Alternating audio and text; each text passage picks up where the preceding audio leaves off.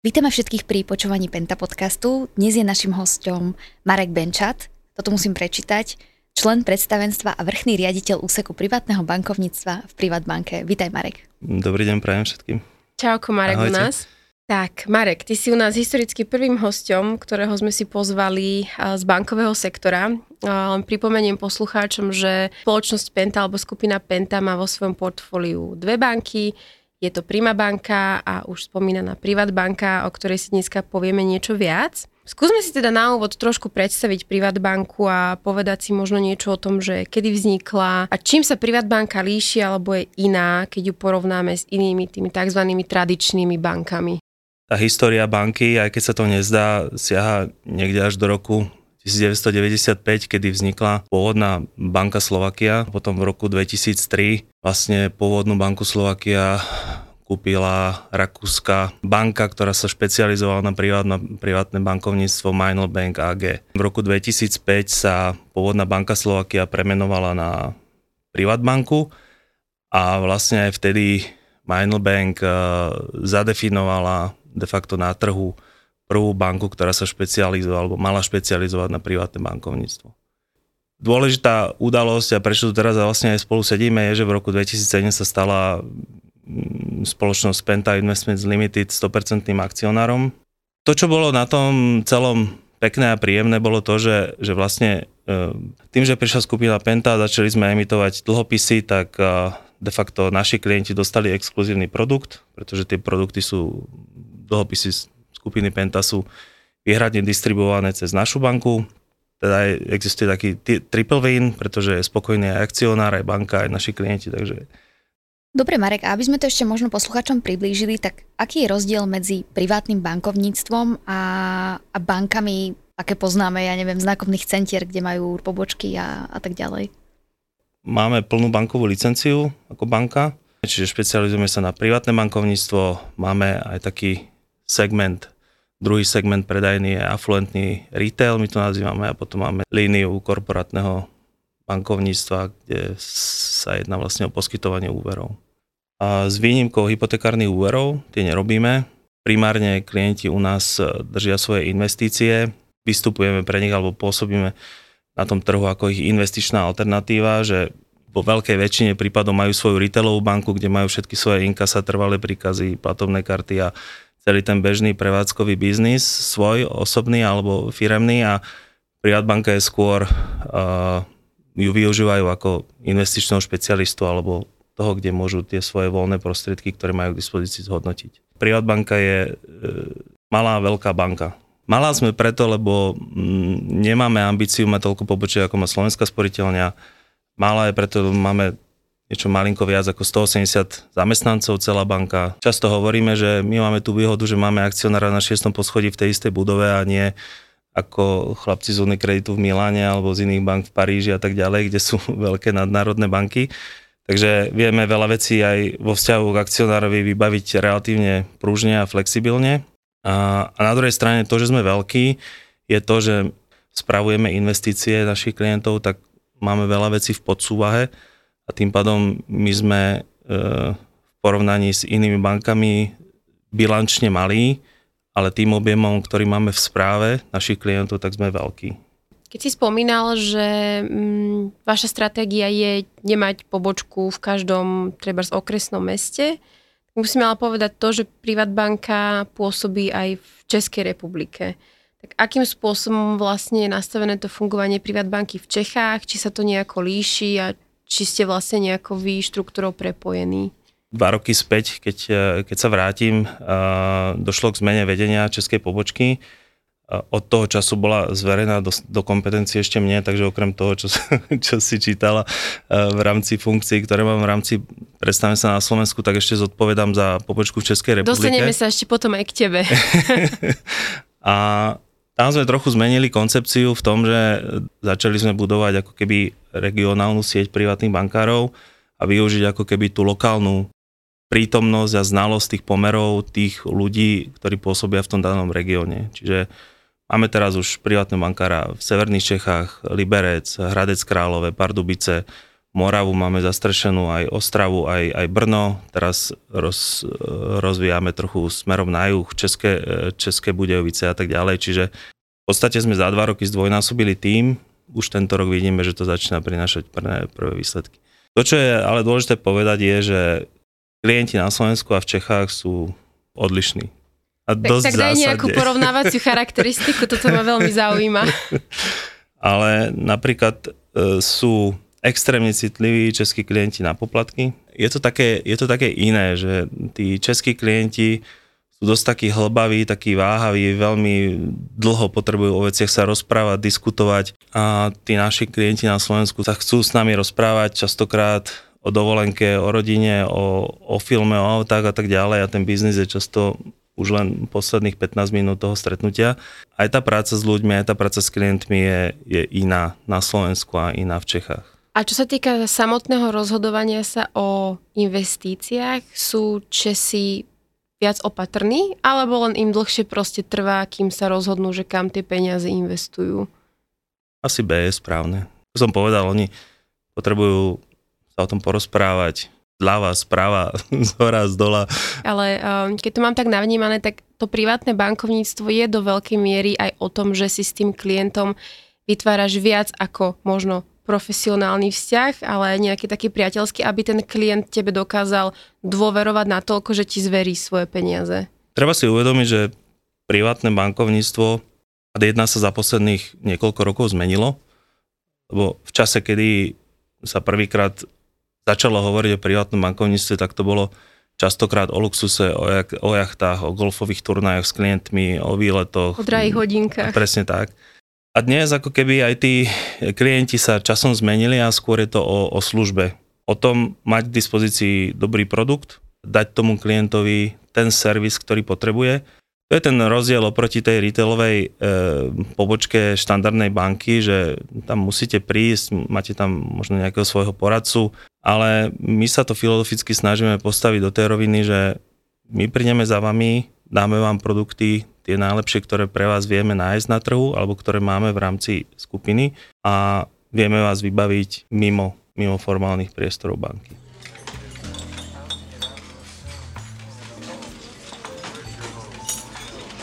My sa často pýtame aj, aj iných kolegov že na nejaké že trendy zo zahraničia. Či sa napríklad niekým inšpirujete nejakým fakt, že brutálne veľkým hráčom na trhu privátneho bankovníctva. Či banky sú v tomto tak špecifická vec, že to tam tak úplne až tak neplatí? Treba povedať, že privátne bankovníctvo v tej svojej prapôvodnej podobe, ako ho poznáme zo Švajčiarska, alebo z Luxemburgu, alebo Liechtenstein, je iné ako u nás na Slovensku tam je komplexné. Tam sú proste bohaté rody, bohaté rodiny, generácie rodín, ktoré využívajú tie, um, to privátne bankovníctvo na správu majetku, ale komplexnú správu majetku. Myslia s tým nielen tie finančné aktíva, ale aj nehnuteľnosti, riešia s nimi medzigeneračný transfer, ale to sa vám oplatí až pri majetku rádovo 10-100 miliónov plus. Uh, nie, že by sme takých klientov na Slovensku nemali,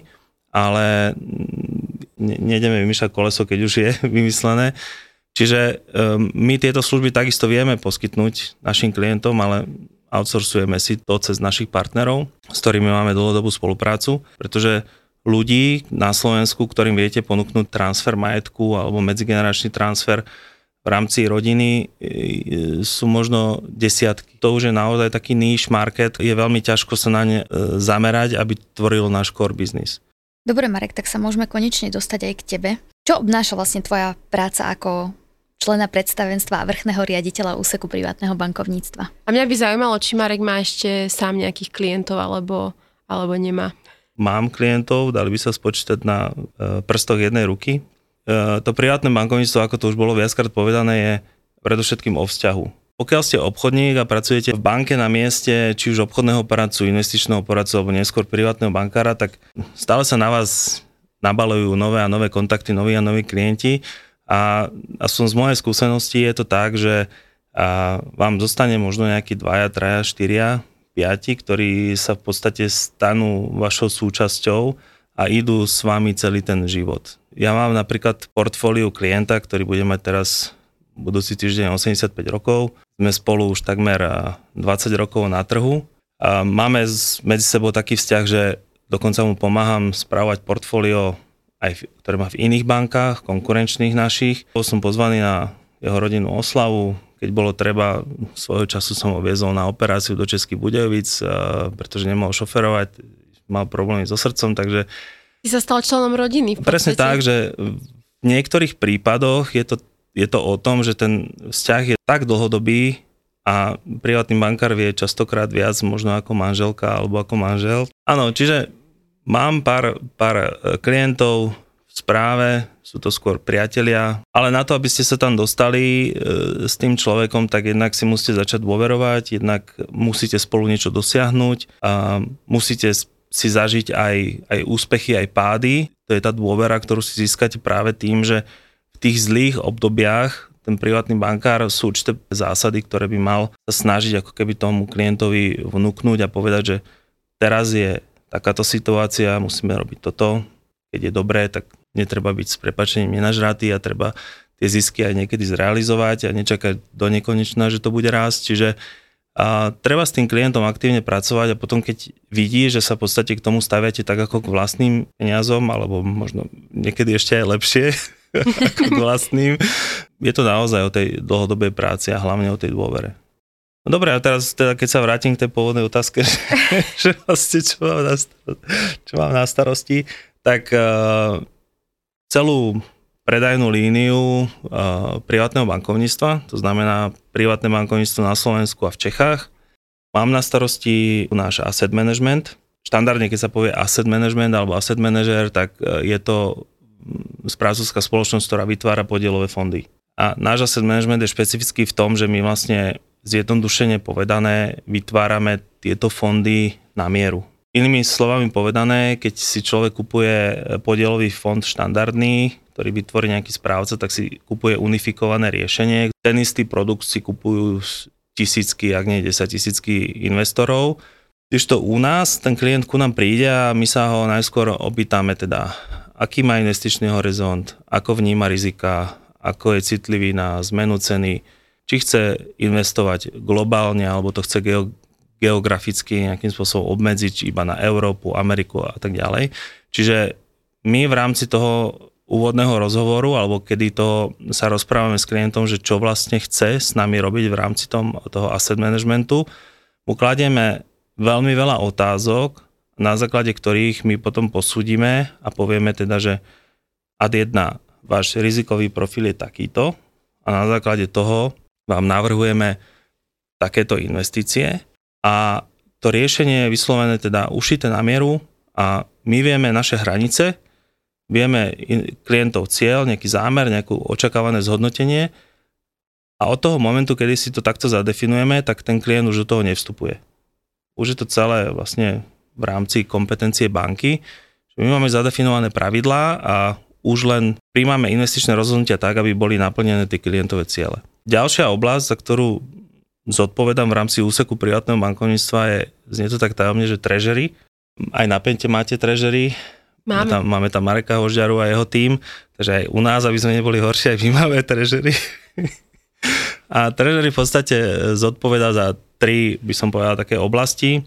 Prvá, banka sama o sebe robí investície na svoj vlastné účet, vo svojom vlastnom mene, aby sme zdroje, ktoré vyzbierame, keď ich nevieme umiestniť formou úverov, tak ich umiestňujeme do cenných papierov a do iných, e, iných inou formou investujeme. Druhá oblasť, za ktorú je zodpovedné treasury, je vysporiadanie klientských obchodov. To znamená, že keď klient alebo realizácia, ako exekúcia klientských obchodov, lepšie povedané, to znamená, že keď klient dohodne s privátnym bankárom obchod, tak treasury je to miesto, kde sa reálne v ide na burzu a kde sa reálne ten obchod zrealizuje, následne klient dostane konfirmáciu a tak ďalej, čiže to je druhá oblasť.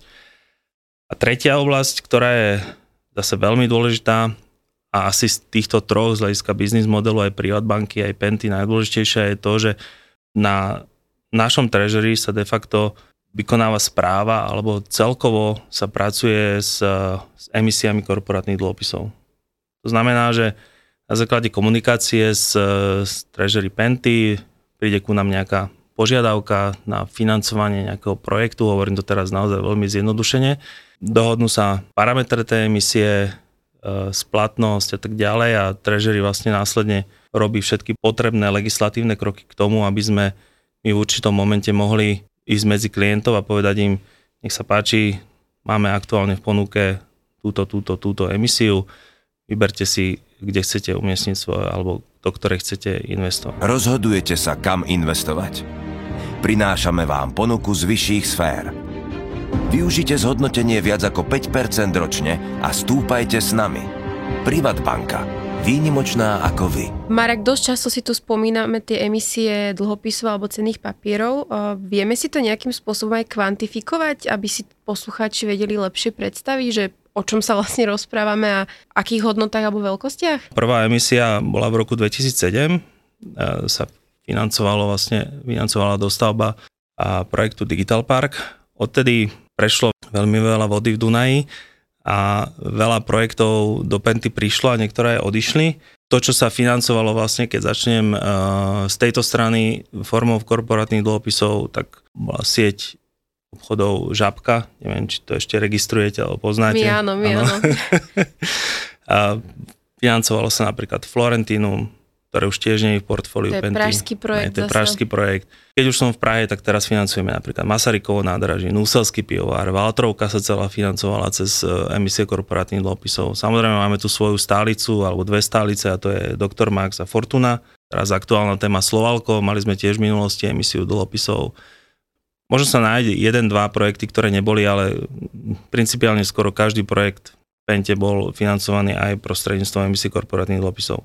Od roku 2007 sme ich urobili viac ako 450. To, čo je ešte dôležité, je, že celkový objem vyemitovaného toho dlhu korporátneho bol takmer 6,5 miliardy eur. O to netreba brať tak, že 6,5 miliardy je teraz vonku, lebo tie emisie prichádzali, splácali sa, vydávali sa nové a tak ďalej. Čiže tá momentálne to, čo máme na trhu a je živé, je zhruba 159 aktívnych emisí a vyemitovaných je rádovo 1,3 miliardy eur, ktoré vlastne sú momentálne živé ktoré, e, to je ten juniorný dlh Penty, ktorý momentálne de facto my spravujeme a staráme sa o to, aby každá emisia, ktorá je splatná, aby bola reinvestovaná, aby sme prípadne do nej dotiahli ešte nejakých nových klientov a tak ďalej a tak ďalej. Pre mňa osobne je extrémne asi najdôležitejšie to, že doteraz z tých 450 emisí alebo z tých 291, ktoré boli splatené, bola každá jedna splatená riadne a včas. To je track record, ktorý nemá hoci kto. A na to si myslím, že jednak aj my, aj Penta môžeme byť právom pyšní a to zároveň dáva obrovský kredit e, nás, keď komunikujeme s, s e, klientmi, že sa máme o čo, o čo oprieť, o tú históriu. Samozrejme, vieme sa oprieť aj o súčasnosť. Sami viete, že hospodárske výsledky Penty za posledný rok, alebo aj teraz za tento pol rok ukazujú naozaj výborné parametre, výborné čísla. A to je naozaj na nezaplatenie, keď e, môžete, či už bankári, alebo aj klienti kľudne spávať. Pretože viete, že máte peniaze investované v projektoch, kde je silný hráč, kde ten hráč je navyše zodpovedný a neviem, či ste pozerali uh, hru, uh, hru o tróny. Ja som pozeral. Game of Thrones. Ja ano. Tak bol tam, bol tam jeden, uh, ten House of Lannisters a tam bolo povedané, že Lannisters always pays their debts. Takže... Uh, že Privatbanka vo Pentasi jak Lannisterovci, áno, hej? celkovo sme vyplatili klientom vyše 350 miliónov eur na výnosoch, takže je to naozaj uh, úctihodný track record.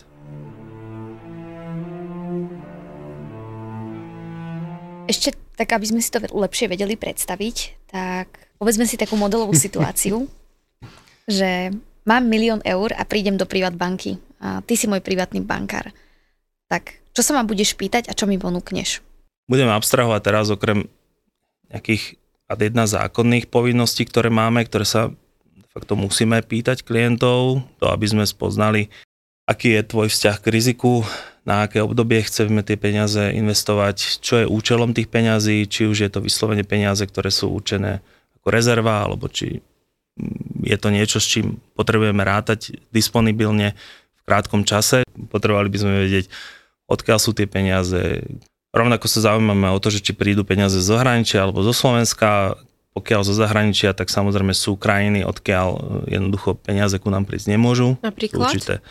Je zoznam krajín, ktoré sú proste na blackliste, ktoré pokiaľ by platba prišla odtiaľ do našej banky, tak jednoducho nebudeme akceptovať. Teraz je to inak aj Rusko? Určite áno. V rámci sankčných zoznamov de facto mm, SWIFT ako taký prerušil komunikáciu uh, s Ruskom. Tým pádom nie je možné viac menej komunikovať z hľadiska platobného styku s Ruskom ako takým. A následne máme teda takú základnú rozdvojku a to je, a ten základný moment je ten, že či ten klient chce o tých investíciách rozhodovať sám, rozumej v spolupráci s prijatým bankárom, alebo zverí peniaze bez toho, aby do toho nejak následne zasahoval do starostlivosti banky. Sú tri skupiny ľudí. Sú tí, čo tomu naozaj rozumejú a pre nich je určená tá služba, že poďme sa spolu o tom baviť, rozhoduj sám. Potom sú tí, čo si myslia, že o tomu rozumejú a potom sú tí, čo tomu nerozumejú a nemajú na to čas. Bolo by dobré, aby si si urobila takú nejakú sebareflexiu a povedala si, že teda, že čo z týchto troch možností je pre teba najbližšia a najhoršia logicky je tá stred, tá druhá voľba, to je tá, tá, že ľudia si myslia, že tomu rozumejú, ale de facto tomu nerozumejú. A to je najhoršia situácia aj pre nás, pretože ten, ten klient svojím spôsobom a niečo niekde počul, niečo niekde videl, vie, že existujú nejaké indexy, akciový trh a tak ďalej, ale potom príde prvý zlom na trhu, klesnú nám trhy o 5-10% a proste klient je v panike a nevie, čo má robiť. Čiže to je ten najhorší prípad. Väčšina klientov je taká, že si zvolí ako keby kombináciu tých možností, že niečo dá do správy banky a niečo by niečo, o niečom uh, rozhoduje ten klient s privátnym bankárom. A nad celým týmto všetkým je to, že z tých úvodných záka- e, otáziek nám vyplyne to náš pohľad na teba, že či si klient konzervatívny, vyvážený alebo dynamický. A tomu následne prispôsobíme celú štruktúru tých portfólií. Konzervatívny klient väčšinou nechce riziko. Nakupuje dlhopisy. Nakupuje dlhopisy alebo terminované vklady primárne. Taký vyvážený ten II a ten dynamický to sú väčšinou takí, čo majú 100% v akciách alebo v dlhopisoch je naozaj len minimum. A aký je tvoj 85-ročný klient týchto troch kategórií? Už veľmi konzervatívny. Ale bol dynamický. Bol veľmi dynamický. uh, ono to má svoje opodstatnenie, pretože ten človek podnikal, mal firmu, firmu predal a bol naučený na to, že zisková marža firmy, keď vám ide biznis v podnikaní, môže byť kľudne od 10 do 30 hej? A potom prídete do banky a tam vám ponúkajú 5. Tak chcete viac. Hej? A keď chcete viac, tak ja poviem dobre, tak ale musíme akceptovať väčšie riziko a potom môžeme kupovať akcie a ten potenciálny výnos je tam vyšší, ale musíme rátať s tým, že nám to môže lietať cena plus minus 15%, 20, plus minus 30%. Dobre, čiže zaradíte si, zaradíte si klienta do jednej z týchto kategórií a potom mu vlastne vytvoríte nejaké portfólio na mieru. Áno, mhm. presne tak. A tak ako som povedal, ono je, to, ono je to neustály proces komunikácie s tým klientom, lebo keď sa vrátim k tomu môjmu, tak my sme, my, akože on, my, sme správovali spolu portfólio, bol veľmi dynamický. Potom sme mali portfólio tak 50-50 a teraz máme v podstate de facto len terminované vklady a nejaké pozície v korporátnych dlhopisoch nakúpené. Lebo pre tých konzervatívnych klientov je to veľmi komfortné, že je tam pravidelná výplata kupónu, je stabilný výnos a pri splatnosti dostane teda minimálne od Penty dostane vždy 100% investovanej sumy naspäť. start with the most short term effect, which is that the war has amplified the inflation problem that was already rippling through the world economy. Because Russia's a big energy exporter and because Ukraine is a big exporter of some commodities, you've seen a huge price shock go through energy and commodity markets. A ono tie investičné rozhodnutia možno, že veľakrát ovplyvňuje aj teda tá situácia na tých finančných trhoch z pohľadu globálnych udalostí.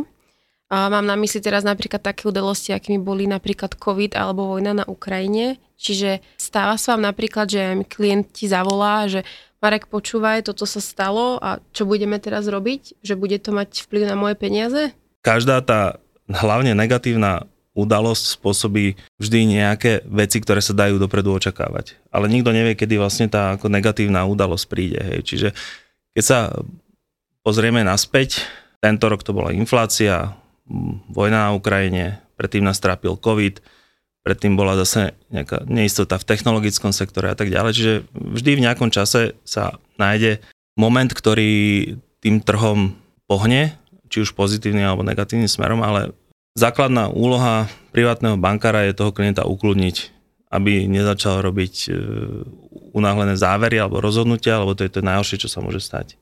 Keď prišla vojna na Ukrajine, tak vzhľadom na to, že to bol fenomén, ktorý v týchto zemepisných šírkach už veľmi dávno nebol a veľa generácií vojnu ako takú nezažilo, obzvlášť v blízkosti našich hraníc, tak e, naozaj bolo veľmi zaujímavé sledovať psychiku tých klientov, pretože Niektorí k tomu pristupovali úplne racionálne a niektorí úplne iracionálne. Boli ľudia, ktorí vyberali peniaze v hotovosti, boli ľudia, ktorí začali kupovať zlaté nugetky alebo tehličky a boli ľudia, ktorí e, sa na to pozerali možno až v takej extrémnej polohe, že keď už to príde na Slovensko, tak už to potom bude úplne jedno, či mám doma 100 tisíc pod vankúšom alebo nemám, hej.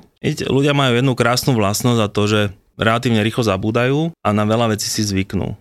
A tak ako to bol obrovský problém v marci, v apríli pre všetkých našich klientov, ktorí v podstate zo dňa na deň prestali s nami komunikovať, nevedeli, čo majú robiť, boli v strese, tak teraz s odstupom ani nie pol roka, ľudia sú, alebo tí klienti sú úplne iní. Rozmýšľajú racionálne, už si dokázali v hlavách vyhodnotiť tú stresovú situáciu. Prvý štveť rok, kombinácia COVID, vojna a inflácia, plus ešte tá neistota, energetická kríza a tak ďalej, čiže tento rok je naozaj výživný v tomto zmysle. a o to je to náročnejšie, ale sú to výzvy, ktoré proste, s ktorými sa musíme popasovať. Ono neexistuje podľa mňa, že dobrá cena. Ak si to môžete dovoliť a potrebujete, je to pre vás riešenie, že chcete bývať, tak to kúpte. Ak si to môžete dovoliť, páči sa vám to, je to lokalita, ktorá vám vyhovuje, tak jednoducho nečakajte a kúpte, pretože z dlhodobého hľadiska na tom určite zarobíte.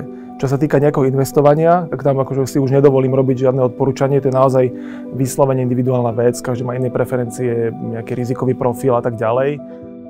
Marek, veľa ľudí sa rozhodne, že nepôjde možno do banky alebo akékoľvek inej banky, ktorá mu poradí, že čo s nejakými voľnými peniazmi, ale rozhodnú sa napríklad kúpiť nehnuteľnosť. A, a veria, že teda a ceny porastú a potom to predajú so ziskom tak je toto správny spôsob podľa teba?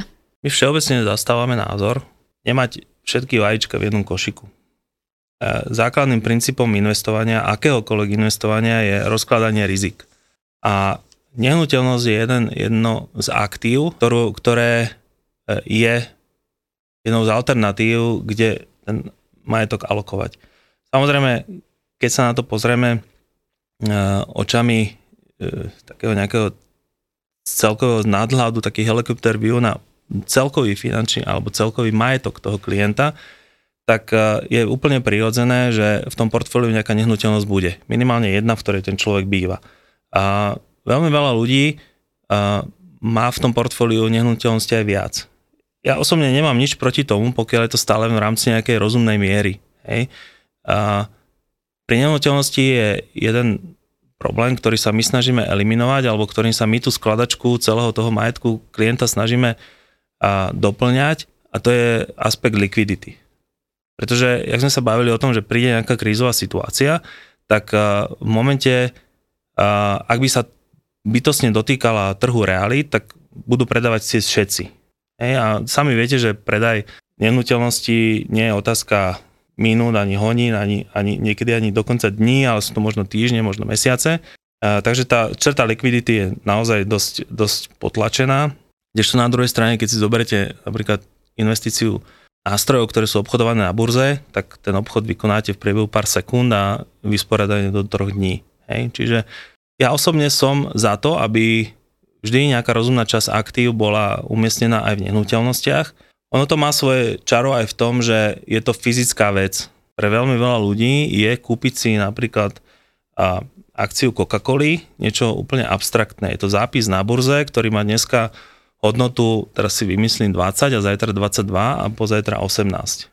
Kdežto pri tom byte vie, že ho má fyzicky, môžem sa ísť na to pozrieť, môžem zobrať kľúčik, otvoriť a tak ďalej. Čiže je to niečo fyzické, čo ten človek si vie materializovať. Čiže to je jeden aspekt, prečo Slováci inklinujú k nehnuteľnostiam a už to bolo veľakrát povedané aj v podcastoch, Slováci majú zvláštnu vlastnosť a potrebu vlastniť nehnuteľnosti. Hej. Čiže portfóliu určite áno, ale dodržia vždy nejakú rozumnú mieru. To, čo je rozdiel, keď už som spomenul tú, uh, tú akciu napríklad Coca-Coly, tak veľmi veľa ľudí e, sa ako keby mentálne alebo z hľadiska nejakého vnímania tej investície dostane len k tomu, že vlastním Coca-Colu, vlastním 5 akcií, ale nejdu ďalej. To ďalej znamená to, že ja vlastne nákupom 5 akcií Coca-Coly začínam podnikať. A všetko to ostatné, čo je okolo toho, to znamená, že nejaký vývoj, nejaká, nejaká marketing, informačné technológie, distribúcia a všetko ostatné mám vyriešené, to riešia ľudia v Coca-Cole a ja som len akcionár. Ja sa vždy snažím klientom povedať, že nech sa na tú akciu pozerajú podobne ako na tú nehnuteľnosť, že to, tá nehnuteľnosť tu fyzicky stojí, ale aj tá Coca-Cola tu fyzicky stojí. Treba si za tým predstaviť vždy, že, to nie, že, že za tým je fakt reálny biznis, reálne podnikanie ale samozrejme treba rátať s tým, že každá firma má lepšie obdobia, horšie obdobia a tak ďalej. Čiže to je ale A nedeprimovať sa, keď tie akcie klesajú napríklad 10 dní v kuse. Alebo, alebo 2 mesiace v kuse. Alebo pol roka. A to je to, je to že, že pri tých nehnuteľnostiach takisto to je fenomén, ktorý tu vznikol za ostatné obdobie, vlastne od roku 2007, kedy došlo k takému asi najzásadnejšiemu poklesu ceny, tie ceny sa potom veľmi dlho na tom realitnom trhu zvyšovali veľmi pomaly a vlastne až v kontexte ostatných rokov, troch, štyroch, piatich, možno Juraj by vedel povedať lepšie, uh, došlo k tomu dynamickému nárastu tých cien a zase to je taký ošial, to je proste teraz každý chce vlastniť nehnuteľnosť, tak ako dva týždne dozadu zrazu nikto nechce kupovať nič, čo sa týka realit, pretože je to realitná bublina a všetci čakajú, že praskne. že praskne. Podľa mňa nepraskne, možno sa to celé len spomalí, ale ľudia sú veľmi náchylní reagovať na také ako keby wow, wow efekty. Aj čo sa týka akcií Tesla napríklad. Veľmi emotívna investícia u veľa ľudí. Lebo to ide hore, lebo všetci kupujú Teslu, tak všetci kupovali Teslu. A majiteľ potom napíše jeden status na Twitteri a už to zasa klesa, tak už zasa nechceme akcie Tesly. Presne tak. Ešte taká doplňujúca otázka, keď si spomínal všetky tie firmy ako Coca-Cola, Apple, hmm. McDonald, tak iba ma zaujíma, že hodnota akcií ktorej z týchto firiem sa v dlhom časovom horizonte nejako radikálne ani neznižovala, ani nezvyšovala. Že keď tam investujem peniaze, tak mám istotu, že nejaké dlhšie obdobie do budúcna tam nemusím čakať nejaké zásadné výkyvy v cene tých akcií. Určite takýto jednorožec existuje, ale nazývam ho jednorožcom, lebo je ich naozaj, myslím si, že veľmi málo. Že dnešná doba je globálna a zjednodušený princíp fungovania celého akciového trhu je, že keď reaguje Amerika, keď Amerika rastie, tak rastie aj zvyšok sveta a keď Amerika klesá, tak klesá aj zvyšok sveta. Musí sa naozaj stať niečo výnimočné, niekde lokálne, aby, aby ten vývoj bol iný, aby nekoreloval. Tá korelácia investícií v dnešnom svete je naozaj veľmi, veľmi silná. Čiže ne, nevylučujem, že neexistuje, ale určite je to veľmi ťažké nájsť taký titul. Čo dlhodobo je, dá sa povedať, jedna, jedna z najúspešnejších, alebo chcem povedať najúspešnejších investičných firiem je investičný fond e, Warrena Buffetta, Berkshire Hathaway, a ktorý dlhodobo zhodnocuje majetok klientom, ale takisto aj on, nemám tu graf, aby som to mohol potvrdiť, ale určite aj on bol vystavený tomu, že uh, tá výkonnosť nešla len v plusových hodnotách. Keď si len zoberieme, že myslím, že on robil nejakú investíciu do nejakej uh, americkej aerolinky, leteckej spoločnosti a myslím, že to bolo niekde pred covidom. Teraz možno fabulujem, ale nerobil, nikto nerobí len dobré investičné rozhodnutia, tak to poviem. He is revered by many because he did something truly exceptional. He became one of the richest men alive, not by innovative technology or by inheriting billions, but by winning on the stock market consistently for over half a century. Marek, v poslednom období veľmi veľa sektorov prechádza uh, nejakou zmenou z pohľadu moderných technológií. Videli sme to napríklad aj pri pandémii, kedy výrazným spôsobom uh, napredovala tá telemedicína. Ale určite sa na toto pozerajú aj banky a bankový sektor. Tak ako ste vy banke na toto pripravení? My sme z okolností na pandémiu boli pripravení viac, ako sme si pôvodne mysleli. Pretože tesne pred, eh, myslím, že to bolo v roku 2018 alebo 2019, eh, uvedli medzi našich klientov mobilnú aplikáciu, ktorá umožňovala de facto, krem iných vecí, platobného styku a tak ďalej, validáciu alebo verifikáciu obchodov na diálku.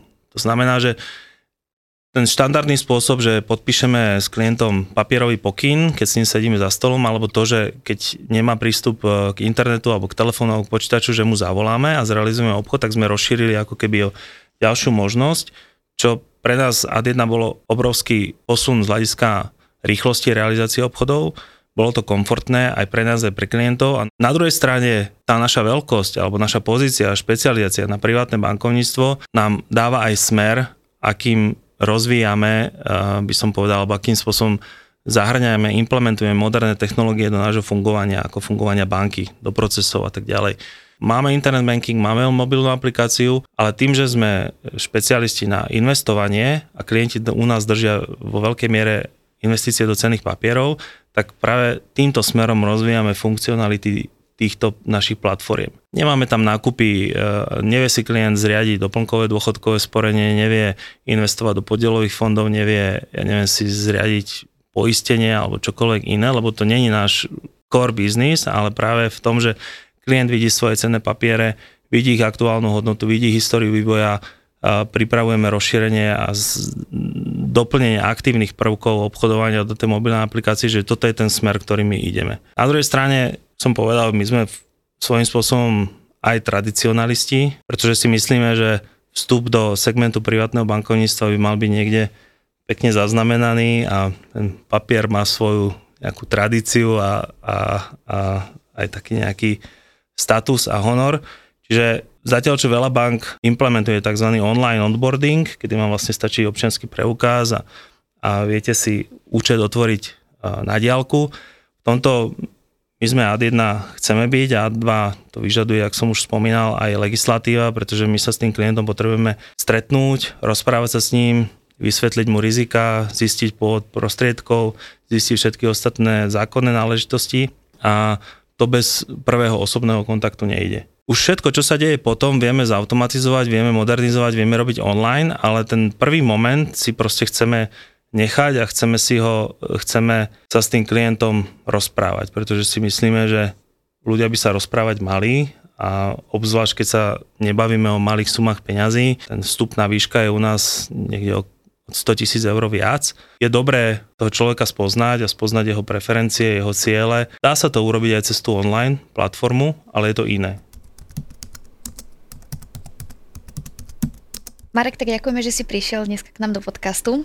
Ďakujem Budeme sa ja. tešiť, e, keď prídeš znova a porozprávaš nám niečo viac o investovaní. Už, už máme na teba nachystaných zo pár otázok.